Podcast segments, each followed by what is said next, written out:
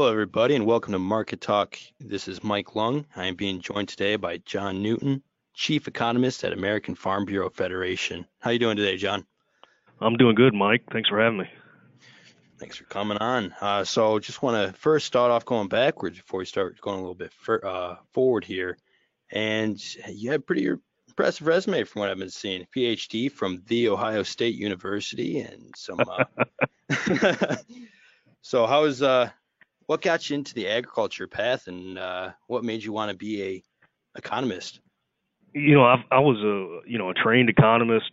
You know, I, I came grew up in Kentucky and studied economics at the University of Louisville, and uh, worked for the Department of Agriculture as an ag economist for you know nearly a decade. And one of the things that that really fascinated me and something that that I wanted to be involved in was was policy. I, I was just uh, so intrigued with with how agricultural policy was developed, and so uh, I had a, a unique opportunity while at Ohio State to work on the uh, Senate Ag Committee for the last farm bu- farm bill uh, for for Chairwoman Stabenow, and then following you know the farm bill, I had another great opportunity to work uh, with the USDA Office of the Chief Economist doing some farm bill analysis during conference.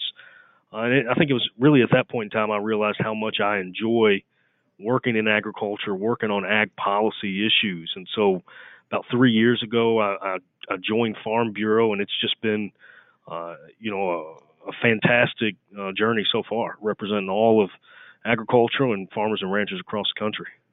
Awesome. And speaking of policy, let's just dive on into it. China deal, uh, everything that's been going on this past year. What what do you think that moving forward, all this is going to do to policy moving forward and the future here with everything that's been happening this past year? Well, you know, you, you look back over over the last year and, and what the administration's done to, to try to address uh, some of the things that, that China does in, in terms of the broader economy, what they do on intellectual property, uh, forced technology transfer, what they do to subsidize uh, their own domestic uh, technology and, and, manufacturing industries. Uh, you know, China has a goal, and, and their goal, mm-hmm. long goal. We're not talking about a four-year term or a two-year term. Uh, their long goal is, is, to become the world's, you know, economic power. Um, and so, I think the administration saw an opportunity to, uh, you know, to address some of the things that they've done to get to the position that they're in uh, to address these things. Uh, and that's really where, where we are today. I think, you know, the USTR folks have, have been working around the clock uh, to try to negotiate some sort of framework so that China is a is a better player and a better actor when it comes to international trade. Yeah, I'd agree. They're uh, looking at them. I mean, their big thing is the long game. Uh, always has been and always will be. But it is interesting to see that a couple weeks ago, it seemed like we had a deal done, and then you really see what China is and how they will try and use their hand here uh, after years and years of being able to grow as a big powerhouse here. And just backtrack on all the all of that. Was that surprising to you, or were you expecting that? You know what? I, I think the you know a lot of folks were were hoping that that you know they were looking at that May 10th uh, deadline. I think all the press was, you know, reporting some positive developments. Uh, and you know that, that a lot of the issues in agriculture uh, with respect to China had been addressed. You'd seen it in the press. They'd made commitments uh, to, to buy products. They were actively purchasing some products. Some things actually got exported. So I think w- once things kind of fell apart, uh, you know, you were a little surprised.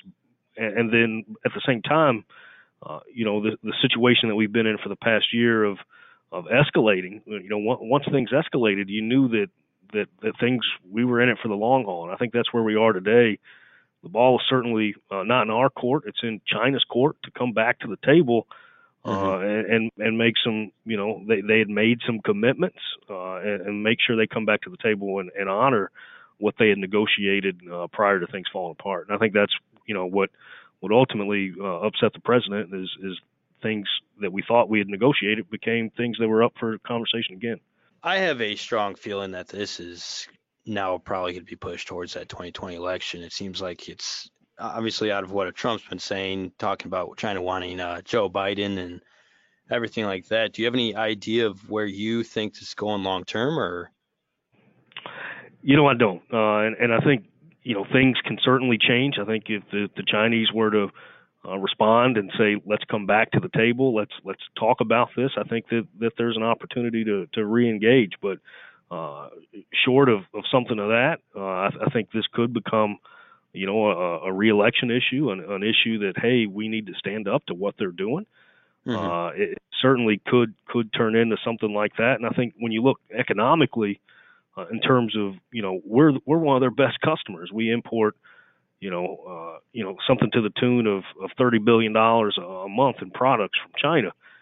Uh, so you know I think we do have some leverage. Uh, it just may take some time for their for their economy to feel it.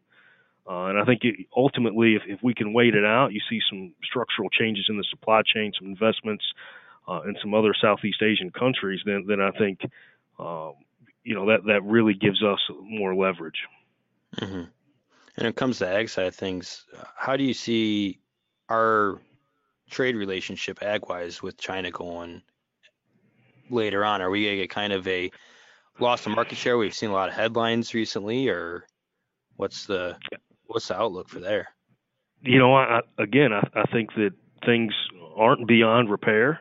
Mm-hmm. Uh, but but but you know this I think this is a you know we saw this a couple years ago uh, when when the Chinese came into the the sorghum market and and they came into the sorghum market in a in a very very big way. Uh, they were buying something, you know, 80, 90 percent of the sorghum exports out of the U.S. were going to China, and then they turned that they turned it off. Uh, they did the same thing with canola from Canada. Uh, mm-hmm. So when you get into a situation where you know they're buying 60% of the global soybean trade is being purchased by China. Everybody's got a lot of eggs in that basket, and I think it's it'd be wise and prudent uh, to think about trying to find some new markets long term, diversifying. Uh, mm-hmm. You know, China represents about 30 million acres of soybeans. Uh, you know, are there things that we can diversify into other crops uh, to to reduce our reliance on a single market? Yeah, I mean, if that hasn't been seen so far this year or this past year, it, it's definitely something that should be in the forefront of a lot of minds going here forward. Just putting all your eggs in one basket is definitely not shown to be uh, too great for our markets recently. But something else that just came across the Twitter stream today was the uh, aid package for 2019, and we saw what rumors right now has not been completely confirmed, but rumors are two dollar two dollars for beans, 63 cents for wheat, 4 cents for corn. And this is based off of planted Acres uh, and historical yields. Uh, how much do you know about the, uh, the package, and uh, do you have any insights about uh, what we should be expecting potentially Thursday? I think that's what a lot of folks have been speculating uh, for some time now what the numbers would be and, and how it would be uh, distribute it in terms of an APH yield. Uh, you know, you really think about that APH. That was one of the challenges we had with the first MFP uh, last year. Was was some folks had a had a pretty poor crop yield. Uh, mm-hmm. You know, due to due to the wet harvest that they had, uh, and that impacted their MFP payments. So when they were thinking about, you know, this is what my yields were going to be, and then to to see you know the rain that we saw last fall really put a damper on that. So I think that's that's the motivation for using the APH uh, using their actual plantings, you know, that's the motivation there is to make sure the aid goes to the folks that, uh, you know, that are planting these commodities and are holding that risk. I, I think the concern is, is, you know, you don't want to distort the planting intentions. You don't want, you know, that's something we've worked on on farm bills too. That's why the farm bill is decoupled uh, from planted acres is, is so that uh, we're not influencing planting decisions. But, you know, when you're looking at how many acres of corn and beans we have left to plant, uh, when you're thinking about prevent plant options, what commodity prices are, I don't I don't know if you're really going to change uh, plantings by a significant magnitude because of the MFP payment. Okay, yeah, because we were hearing a lot of uh, chatter about since Illinois, Indiana, Ohio are all pretty far behind at this point, maybe that uh, switching up a little bit, but. I could be wrong. You know, we could see 150 million acres of soybeans, but I, you know, I highly doubt it. Yeah, I, There's 116 million acres remaining to be planted as of today, you know, due to the mm-hmm. late harvest. So, you know, how many could shift in the beans? I think that remains to be seen, but I, I just don't see a big swing. do you think this is going to make some people back away from the idea of prevent planting going forward? And you know, you got to run your numbers. I, I think you know prevent plant. Uh, you know, at 350 corn looks a lot different than prevent plant at, at 410 or 450 corn, uh, mm-hmm. uh, where we're sitting today. You know, I think the the higher the corn price is, uh, there's there becomes a greater incentive to maybe take the yield drag and, and plant a little bit later so that you've got some crops to sell. Uh, so I think you know it's going to be different for for each grower to kind of assess the situation. Uh, but corn prices have been, you know, we're above the spring harvest, uh, spring crop insurance price now. New mm-hmm. crop corn at 410. The the crop insurance price was four dollars. So, um, you know, the the the the incentive to move forward and try to get corn on the ground is is there from a financial perspective. Right. And speaking of this corn rally recently, it, has been quick. It's been a very sharp rally. Do you see this as sustainable? Because looking at from my end, we're behind USDA's export forecast, and it seems like every single day we get this rally, that's a little bit more demand that we're losing out on. You know, I'm I'm probably gonna gonna wade into some waters that are probably a little bit deeper than I'm used to swimming in, but you know, I understand that there's you know a pretty substantial uh, position in the market, you know, by by the traders. What mm-hmm. are they, you know, record short positions, and you need to you need to unlock and get out of some of those positions because you don't want to be left holding the bag when you know if corn prices rally. So uh, you know some of that may be a factor, uh, but certainly some of the the, the late planning uh, is an issue. But then you're right, you got to come back to the fundamentals, uh, and and we may not meet the the export target. Uh, the the second corn crop out of Brazil is supposed to be record high, if, if I'm correct. And so, you know, the fundamentals, especially going into the new crop year, have to also be considered. So, you know, how much higher could we go? I, I think the, the further we get, you know, people are really going to be watching the weather the next few weeks. Mm-hmm. Uh, but it could continue to go up, and then there becomes an opportunity to maybe uh, market or try to uh, take advantage of this rally to to lock in a better margin. Yeah, I mean, yeah, it's definitely it gets you more excited being at this level than where we are just a week and a half ago. It's amazing how quickly these markets can turn. Um, mm-hmm. But yeah, it's it's it's definitely a time right now with a lot of questions. Uh, it doesn't sound like China deals are going anywhere right now. Uh, there was reports out of Bloomberg uh, about China uh, sending out a trade war song. I don't know if you heard about that today but apparently they had something go viral about it, which seems seems like again, like we were talking about earlier, they're they're in it for the long game and they're trying to get as much public backing as possible.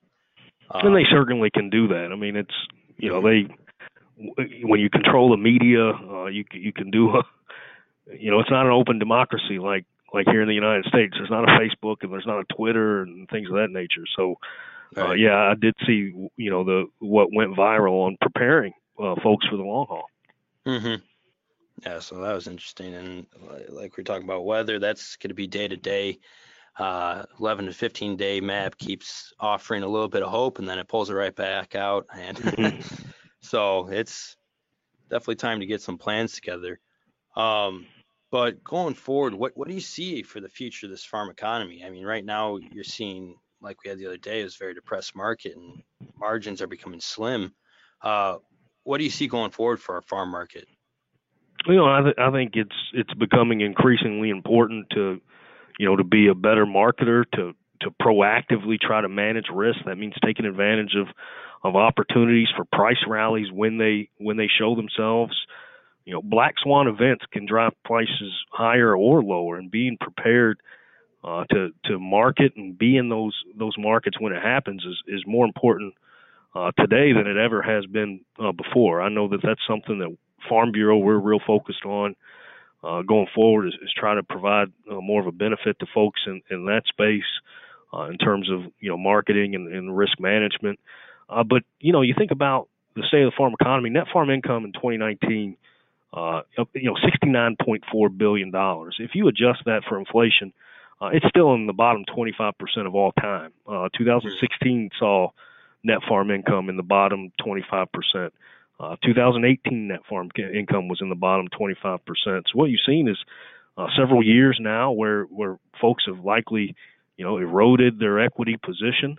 Uh, maybe some folks are really starting to consider if they can if they want to keep you know stay in the game so to speak and and spend all their retirement waiting for for prices and markets to rally. So uh, the market's definitely you know the farm economy's in in pretty tough shape, but that doesn't mean it's tough for every single commodity. There's opportunities today in the pork market. There's opportunities, you know, last year in wheat. Uh, so you know you you know the the roller coaster, the high and lows of, of commodity prices. That's something farmers have have always experienced, and it's no different uh, today. A short crop somewhere around the world uh, would be a great opportunity to to boost the U.S. farm economy.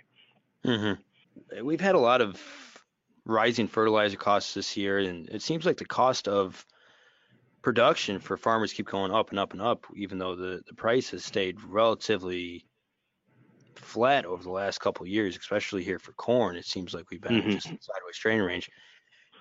Is there any idea of how farmers can go about reducing those overhead costs, or there's any any outlook there of how we can have all these input costs keep going up, but yet not being any more profitable on the crop side of things.